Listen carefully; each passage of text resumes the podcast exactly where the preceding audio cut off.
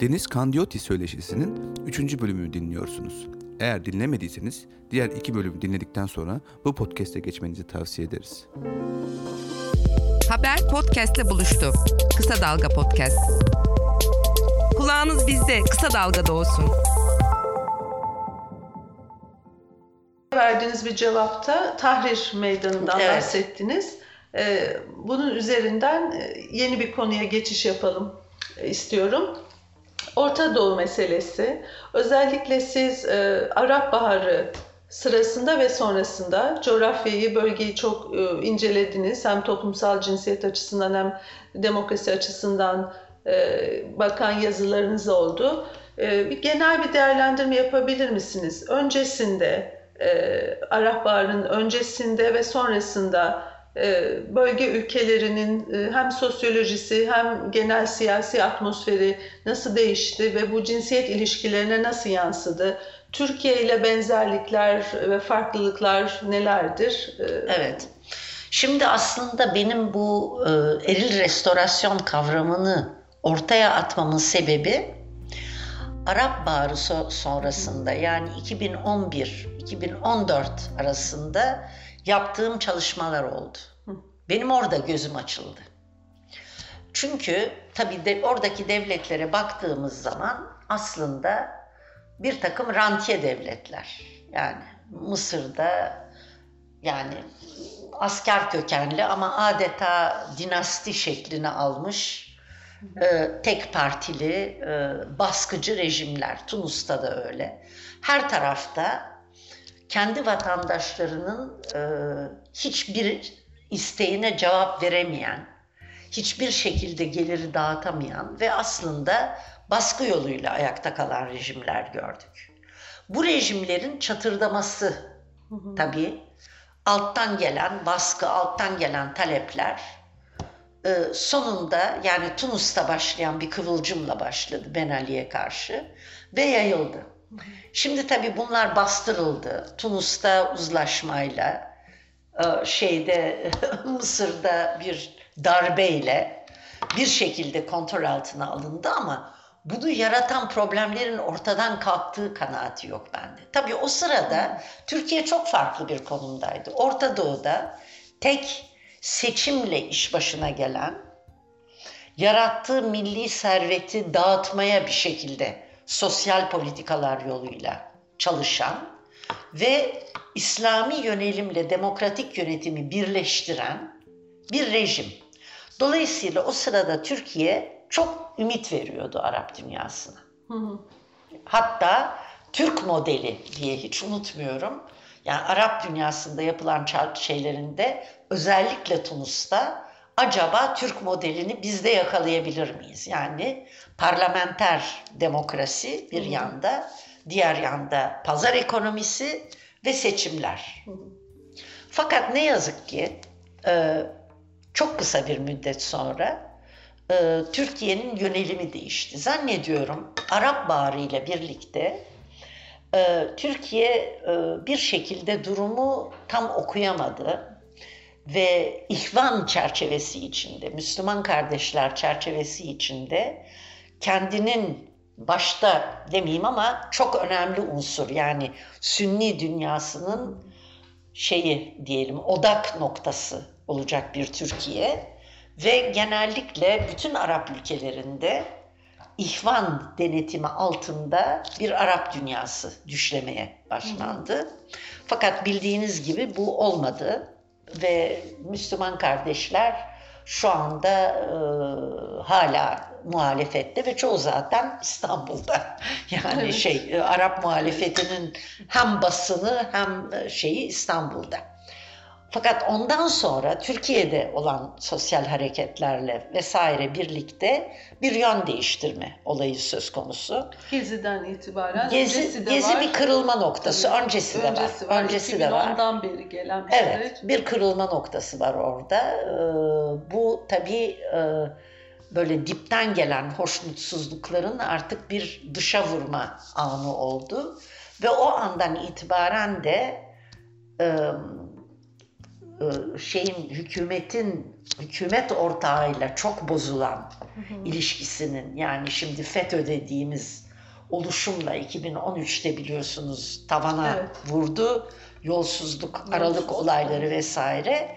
Ee, tabii ki e, biz buna karşı mücadele ediyoruz başlığı altında e, 15 Temmuz'da Doruk'a varan büyük bir temizlik hareketi başladı. Ve tabii e, diyebilirim ki bir yandan bu, diğer yandan doğudaki problemler bir olağanüstü hal yönetimi yarattı. Ve uzun zaman biliyorsunuz e, hukuk askıya alınarak Evet. KHK'larla vesaire e, idare edildi. Dolayısıyla e, sonra tabii rejim değişti. Yani parlamenter demokrasiden başka bir sisteme geçildi.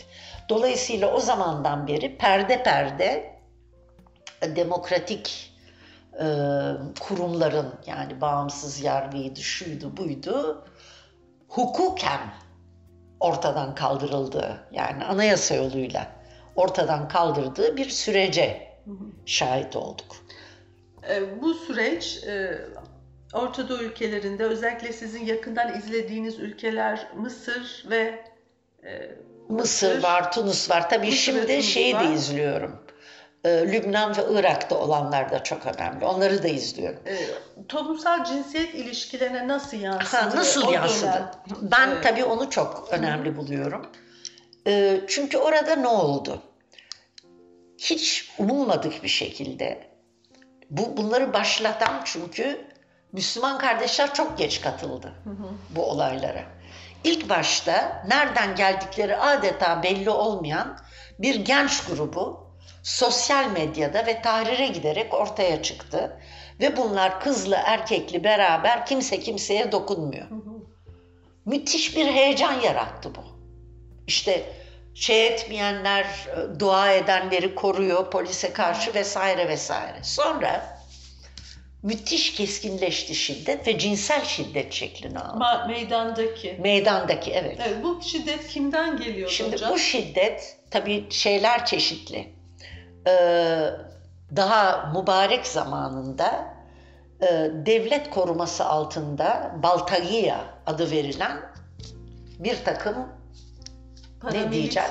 Paramiliter. bile değil. Çünkü paramiliterlerin de bir trainingi olur. Ha, training. Bu bir lumpen ordusu. Adamlara para veriyorlar, git bunları döv diyorlar. Hmm. Bunlar da geliyor işte e, ortalığa dövüyorlar, vuruyorlar, kırıyorlar. Özellikle kadınlara yönelik bir şiddet Evet, mi? şimdi ön- kadınlara Yoksa karşı çok organize bir şiddet vardı. cinsel Şöyle ki, şiddet şöyle ki bir kadını halka halka işte. halka içinde ikinci bir halka başkalarının gelip kadını kurtarmaması için halka yapmış oluyor. Ve ortadaki kadını didik didik ediyorlar. Elle sataşma, üstünü başını yırtıyorlar vesaire. Yani aslında bunu yapan kişiler doğrudan devlet e, tarafından görevlendirilmiş e, kıtalar gibi davranıyorlar. Çeşitli e, şeyler Yoksa var tabii. protestocular tarafından Bu bir yıldırma Değil. hareketi. Bu bir yıldırma, hareketi. hareketi. Yani meydanlara çıkarsanız, ha bir de bir yıldırma hareketi de şey zamanında oldu. Ee, ordu olaya el koyunca meydanda buldukları kadınların gözaltına alıp bekaret testi yapmaya başladılar. Tabii orada kıyamet koptu. Yani ne demek? Ama orada verilen mesaj şuydu. Sizin bu yerlerde olma hakkınız yok. Or- oradaysanız hayat kadınısınız. Evet. Biz bekaret testi de yaparız, saldırırız da. Fakat orada olan ilginç şey şu. Erkekler Hı hı. e, şey grupları kurmaya başladılar. Tahrir Bodyguard diye saldırıya uğrayan kadınları koruyan, saldıran erkekleri cezalandıran erkek grupları ortaya çıktı. Ve dolayısıyla e, oradaki e, çatış şeyler, protestocular toptan bu dayatılmaya çalışan kadın erkek işini reddettiklerini ifade ettiler doğrudan doğruya. Ve ilk defa bir takım STK'lar çünkü Mısır'da kolay kolay telaffuz edilmezdi kadına karşı şiddet.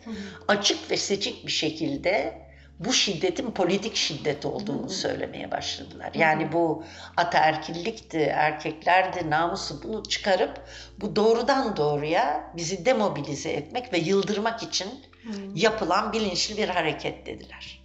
Ve orada ben ilk defa cinsiyetler arası koalisyonlar fikrine geldim. Yani şöyle, bu bir kadın meselesi değil, erkek meselesi değil. Bu kadın meselesinin bir otoriterlik aracı olduğuna uyanmış erkeklerin de meselesi. Aslında ben şey daha evvel uyanmıştım buna. Bu 12 2011'den konuşuyoruz. İran'da 2009'da olanlar esas beni uyandırdı. Çünkü 2009'da biliyorsunuz Yeşil Hareket diye bir hareket olmuştu ve orada tabii büyük protestolar olmuştu. Yine kadınla erkekli protestolar. Ee, bu arada bir öğrenci liderini yakalamaya çalışıyor hükümet ve bu kaçıyor. Böyle yapınca propaganda olsun diye Mecit diye bir çocuktu. Ee, onun e, hicap yani örtünerek kadın kılığında çıktığının propagandasını yapıyorlar. Akılları sıra onu küçük düşürecek. Ne oldu? Facebook'ta bir sürü İranlı erkek sakallı, bıyıklı kapanaraktan resimlerini çektiler. Hepimiz Mecidiz dediler. Yani burada ne diyor bu erkekler? Sen bizi seninle e, işbirliği yapmaya davet ediyorsun. E, kadınlığı kullanıp küçük düşürme mekanizmalarıyla bizim o adamı ayıplayacağımızı zannediyorsun. Biz senin ne yaptığını biliyoruz. Hepimiz Mecidiz diye. Ben çok şaşırmıştım. Yani İranlı erkeklerin e, şeyli böyle e, kapanmış olarak, hicaplı olarak böyle protesto yapmaları beni çok şaşırtmıştı. Diğer taraftan Türkiye'de de öyle bir takım erkek hareketleri olmuştu hatırlarsanız. Biz de erkek değiliz Evet, evet. gibi. Ha bu neyi gösteriyor? Bu şunu gösteriyor. Ee, artık kadınlığın, erkekliğin, cinselliğin kontrollünün meselesinin toplumsal cinsiyetin ötesinde doğrudan doğruya nasıl bir toplum, nasıl bir devlet, yani can alıcı biz nasıl bir düzende yaşayacağız sorusu. Ve ben bunu çok görüyorum. Yani erkeklerde ciddi bir uyanış var. Ve korkunç bir polarizasyon var. Ve bütün dünyada var. Yani şeye baktığınızda e, Amerika'da korkunç işler oluyor. Bir yanda feministleri destekleyen erkekler var. Diğer yanda şiddetli mizojen gruplar var. Yani şeylerine girdiğiniz zaman sitelerine e, açık ve seçik tecavüz edin, vurun, kırın, öldürün şeklinde mesajlar veren çok öfkeli ve çok tehlikeli tabii. Çünkü bu adamlar bir iki yerde katliam çıkardılar. Adın, adlarına incel denen İngilizcesi elinde olmayan bekarlar. Involuntary celibate. Celibate, Evet. involuntary celibate. Yani gönülsüz, zoraki Zoraki bekarlar. bekarlar. Ha bu zoraki bekarlar ne diyor? Biz istediğimiz anda istediğimiz herhangi bir kadına saldırabiliriz. Bu bizim hakkımız. Şimdi bu o kadar dünya görüşleri, farklı erkek blokları yaratıyor ki bu ne demek? Bu demek ki artık bir çatlama var. Yani toplumsal cinsiyet bloklarını kadın erkek olarak zaten koyamayız. Bir de işin içine G hareketini soktuğunuz zaman tam bir çorbaya dönüyor. Bizi Kısa Dalga Net ve podcast platformlarından dinleyebilirsiniz. İran'da 2009'dan itibaren bu şey bu süreci izlediğinizi söylediniz. E, Son dönemde de artan bir hareketlilik var. E, Kadınlar üzerinden, genel olarak İran halkı üzerinden. E, Bu son olayları nasıl değerlendiriyorsunuz? Özellikle İran'daki m, başörtüsünü açma gibi. Şimdi Olay. İran'daki kadın direnişi hep vardı. Gerçekten diyebilirim ki 80'li senelerden itibaren var. Fakat rejimin konumu orada da bir takım zigzaglar. Mesela ilk başta kadınlara e, kesin ayrım dayatılıyor. Çıkamazsınız, edemezsiniz. Tabii olmadı. Tabii araya İran-Irak harbi çıktı. Kadınlar çok adam öldü. Müthiş şehit verdiler. Birçok kadın taksi şoförlüğüne kadar her türlü mesleğe girdi. Üniversitede okuyan kadınların sayısı anormal bir şekilde arttı. Ee, ve artık bu dayatmalara protesto başladı. Şimdi diyorlar ki yok efendim bunu dışarıdaki İranlılar yapıyormuş. İçerideki hareket değil filan. Öyle değil. İçerideki hareket de çok kuvvetli. Orada ama İran Cumhuriyeti'nin zigzaglarına bakmak lazım. Adamlar e, kesin şeyden başlıyor. Kesin ayıracağız. Tutturamıyorlar. O zaman diyorlar ki peki o zaman kadınlar çıksın. Hatta jimnastik mi yapmak istiyorlar? Alsınlar. O zaman o işte mahrem namahrem bunları askıya alıp kadınlara özel parklar açıyorlar. Ve diyorlar ki kadınların güneş ışını almazlarsa kemik erimesi olur. Bir sağlık söylemi üzerinden kadınlara alanlar açıyorlar. Ama o zaman ne demek oluyor? Kadınları şeye davet ediyorlar.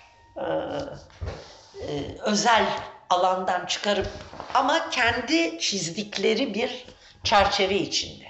Aynı şekilde otobüsler işte kadınlar arkada otursun, erkekler ama tutturamıyorlar. Otobüste yaşlı kadın diyor ki oğlum deli misin ben oraya kadar ben burada oturacağım diyor. Aman hanım işimden olacağım ne olur arkaya git diyor. Çünkü bir de özelleştirdiler şeyi otobüsleri de özelleştirdiler. Bir takım hareketler yapıyorlar ama olmuyor. Bir ara Ben Hecab diye bir şey çıkmıştı. Herkes işte yarıya kadar saçını gösteriyor, kara gözlükler çok şık dolaşıyorlar. Ne yapalım? E polisler eve geri yolluyor filan bunlar çok zor işler bu disiplini. Acaba üniforma mı şey etsek diye bir ara. Herkes üniforma giysin. Tabii Aa. tabii ciddi bir şekilde böyle Öyle bir mi? tartışma oldu tabii. Niye? Çünkü tutturamıyorlar Hmm. yani. Evet. Nitekim bu 2009'daki kadınlara baktığınız zaman çok şık. Yani son derece yani makyajları yerinde, başörtüleri kafaların yarısını gösteriyor filan. Son derece hoş ve yani defileye çıkmış gibi kadınlar yani hiç hizmet etmiyor yani şeyin Evet, amacına. evet. O zaman ikide bir de bazen çok sertleştiriyorlar. Birdenbire ahlak polisleri ortalıkta dolaşıyor. Sonra olmuyor gevşetiyorlar. Yani aynı mesele. Anladım. Ee, daha önce sözünü ettiniz, şimdi tekrar geldik e, o noktaya. Ee, Türk dizilerinin e, Orta Doğu coğrafyasında, evet. Arap coğrafyasında olan etkileri, o konularda Müthiş. gözlemleriniz var? Bu konuda tabii çeşitli çalışmalar oldu. Ee, Ben bir tanesini hatırlıyorum. Ee, Tabii Arap ülkelerinde bu diziler yoğun bir şekilde seyrediliyor. Bazıları son derece popüler. Ve orada tabii başka bir etkileşim modeli görüyorlar. Hı hı. Özellikle bir dizide hiç unutmuyorum bu yapılan araştırmada e, delikanlı Ramazan'da çekiliyor. İftara gidiyor. Babasının elini öpüyor. Arkada ezan sesleri filan. Ama başka bir e, şeyde e, Bölümde. bölümde sevgilisini öpüyor ve ondan özür diliyor. Diyor ki sevgilim diyor kalbini kırdımsa kusura bakma özür dilerim diyor. Şimdi bu tabii m, Arap seyircinin arasında hatta bir fokus grup gibi bir şey yapmışlardı. Hmm. Kahve içmekte olan bir takım Arap hanımlarla ben diyor dedim ki kocama diyor görüyor musun bak diyor el alemin oğlu ne yaptı karısından özür diledi. Hmm. Hangi Kalbini- ülkede? Bu e, zannediyorum bu kadın Suudi Arabistan'dan ama başkaları çok Evet. var. Bir tanesi kocasını boşuyor. Bu Fatma Gül yüzünden zannediyorum. Fatma Gül'ün suçu ne? E, Fatma Gül'ün suçu ne? Bu şiddet gören bir kadın. O yaparsa ben Aslında- niye yapmayayım diyor. Yani söyleşide. Ve bunun gibi böyle bir sürü örnek. Veyahut da bir Cezayirli adam galiba e, neydi? Çok popüler, e, çok yakışıklı bir delikanlı. Kıvanç Tatlıtuğ. Kıvanç Tatlıtuğ'un Tabii resmi. yakışıklı. Kıvanç ya Tatlıtuğ'un resmini buluyor karısının. mobilinde. Bu ne diyor? Canım bu işte aktör dizi ne demek diyor filan. Boşanma raddesine geliyorlar.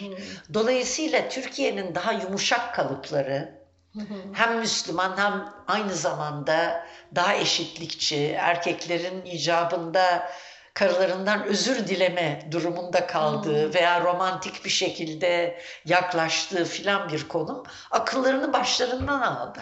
Ee, sanırım bu nedenle olsa gerek son birkaç yılda e, bazı ülkeler bu Türk e, televizyonlarından e, dizi almaya son vermişler. Ama onun sebebi başka. Nedir? O doğrudan doğruya jeopolitik. Evet. Yani bugün Mısır mesela bu diziler aslında Osmanlı propagandası yapıyor. Bizi tekrar e, şey gibi görüyorlar, e, sömürge gibi Müstemleke. görüyorlar, müstemleke durumundayız. Bunlar şeydir diye. e, ya bu doğrudan doğruya. Osmanlıcılığa karşı bir şey olarak E, diyorsunuz. Sisi'nin doğrudan doğruya yani kendisi darbeyle gelmiş bir adam. Bunlar Osmanlı ve Müslüman kardeşler propagandası yapıyor başlığı altında. Hı hı. Yani e, zannetmiyorum ki Mısır'da e, en büyük dertleri kadın erkek ilişkilerinin gösteriliş biçimi olsun. E, Suudi Arabistan'da Ha Suudi Arabistan'da çok ciddi o sorun. Evet. Gerçekten. Çünkü orada biliyorsunuz bir e, şey sistemi var. Vesayet sistemi var. Kadınlar tek başına seyahat edemiyor, gidemiyor. Vali sistemi var. Evet. Orada tabii kadınların özgürce girip çıkması, istediği adamla e, tanışması, sevmesi filan bunlar son derece e, Devrimci. devrimci, son derece ve devrimci. rahatsız edici. Ve çok rahatsız edici. Tabii rahatsız şey se- seyredince dokunmuyor çok. Yani ne bileyim Meksika serisi veya Amerikan serisi. Ama Türkiye olunca arka planda Müslüman toplum görüyorlar. Evet. Orada Evet. can şeylerinden vurulmuş oluyorlar. Demek ki mümkünmüş. Evet, evet çok tehdit edici. Çok tehdit edici. Daha küresel e, olarak konuşmaya başlayalım istiyorum. E, Türkiye'den başladık, Orta Doğu coğrafyasından söz ettik. Şimdi Batı'yı da içine alacak şekilde Latin Amerika'yı da e, bütün bir küresel ölçekte çok ilginç bir şey gözlemliyoruz. Bunlar farklı gelişmişlik düzeylerine sahip ülkeler, farklı dinler, farklı rejimler, liberal, demokratik rejimler ya da otoriter rejimler. Fakat hepsinde değişik düzeylerde, çaplarda böyle benzer bir tepkisel bir şey yükseliyor. Ee, Otoriter popülizm dediğimiz e, bir tür tepkiler yükseliyor ve birçok rejimler e, otoriter e, rejimler olarak karşımıza çıkıyor. Türkiye'de de başka yerlerde de. Ve bu rejimler ya da yükselen hareketler zorunlu olarak hem demokrasiye karşı hem e, toplumsal cinsiyet eşitliğine karşı önemli bir tehdit oluşturuyorlar. Çeşitli kazanımlara karşı bir tarihsel geri gitme eğilimi yaratıyorlar. Bu alanı, bu dönemi nasıl çözümlüyorsunuz? E, bu güçler, yeni tehditler ve yeni reaksiyonlar karşısında feminizm ne tür bir zorlukla karşılaşıyor ya da kadın hareketi ve demokrasi geleceği açısından ne tür engeller var, ne tür fırsatlar var? Biraz bu alana girelim istiyorum. Şimdi tabii bu son gelişmelerde yeni dinamikler çıktı ama ben kadın hakları platformlarının açmazlarını daha erken bir tarihte görmeye başladım. Ne zamandan itibaren? Şöyle, şimdi e, bir kadın eşitliği rejimi kuruldu Birleşmiş Milletler aracılığıyla. 1970 70'ler, 80'lerden itibaren. 80'ler, 90'lar. Bu ne oldu o zaman? Bütün Birleşmiş Milletler'e üye olan ülkelerin devlet aygıtında kadın eşitliğini monitör etmek üzere bir takım e, bürokrasiler kuruldu. Bir takım raporlar verildi, edildi.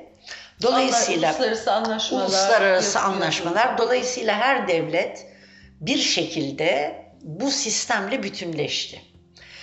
Ee, bu sistemle bütünleşirken fakat e, otoriter rejimlerde özellikle bu kadın eşitliği platformlarının başında devlete yakın hatta bazı devletlerde e, şey devlet başkanlarının karıları, kardeşleri vesaire bunun başında e, böyle bir kesim e, bulmaya başladık.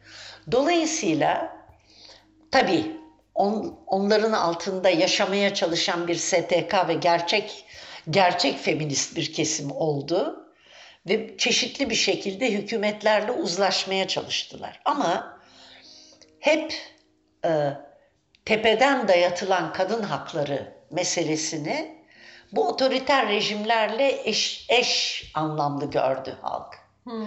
Dolayısıyla Tunus'ta Ben Ali gidince zaten e, Tunus Kadın şeyinin derneğinin başında karısı vardı. Aha. Bütün Arap ülkelerini, Ürdün'ü oraya hepsinin başında ya bir prenses ya bir şey yani bir şekilde kadın hakları platformlarının otoriter hükümetler tarafından tutsak alınması olayını yaşadık. Bu Türkiye'de yoktu. Evet, Türkiye'de böyle Bu olmadı. Türkiye'de böyle Evet. olmadı. Yani ilk tek istisnaydı. Neyse. Gerçekten sahici bir feminist STK sektörü ve devletin içinde gerçekten bu e, şeye geçmeden evvel Aile Bakanlığı'na geçmeden evvel bu işi yapan Etkili bürokrasi, bir bir bürokrasi bürokrasi, vardı ama o istisnaydı. Evet. Şimdi bir yandan bu olurken neoliberalleşme süreci içerisinde aslında eşitlikçi bir platformla başlayan feminist hareketler gittikçe sosyal devletlerin ortadan kalkmasıyla bir nevi e, neoliberalizmin yardımcı bir unsuru haline geldiler. Nasıl mesela? Sosyal yardımlar kesiliyor, STK'lar fakir kadınlara mikro kredi projesi açıyor. Evet. Dolayısıyla donör parasıyla, yabancı parayla yaşayan büyük bir STK, bizim Türkiye'de proje feminizmi adını verdiğimiz olay çok yaygınlaştı. Hı hı. Bütün dünyada. Bütün dünyada. Latin Amerika'da da, Arap dünyasında da, Türkiye'de de, hatta Türkiye'de Avrupa süreciyle birlikte arttı bile diyebilirim. Çünkü Avrupa paraları da STK'lara girmeye başladı. Bunun üzerine ne oldu? Ee, devletin çıktığı yerlere e, bir takım e, dini cemaatler girmeye başladı. Latin Amerika'da evangelist Hristiyanlar, bu fakirlere yardım, e, tabii Katolik kilisesi ciddi bir şekilde girdi. Dolayısıyla daha az gelişmiş ülkelerde devletin artık hiçbir fonksiyonu yani şeyden başka, baskıdan başka fonksiyonun kalmadığı yerlerde tabii şeyde de e, Mısır'da bu tip hizmetleri sağlık ocakları ve e, camiler e, eliyle e, Müslüman cemaatler ve özellikle Müslüman kardeşler vermeye başladı. Dolayısıyla neoliberalleşme kadın hakları platformlarının e, yeniden dağılım ve fakirliği ortadan kaldırma şeyleriyle ayrılmasını bir nevi e, yarattı. Daha da kötüsü Amerika'daki terörist eylemlerden sonra e, Amerika'nın Afganistan'a biz Afgan kadınlarını kurtarıyoruz başlığı altında Irak'a böyle iddialarla girmesi batıdaki feminist çevrelerde feminizmin emperyalizmin bir aracı olarak kullanılma olayını ortaya çıkardı.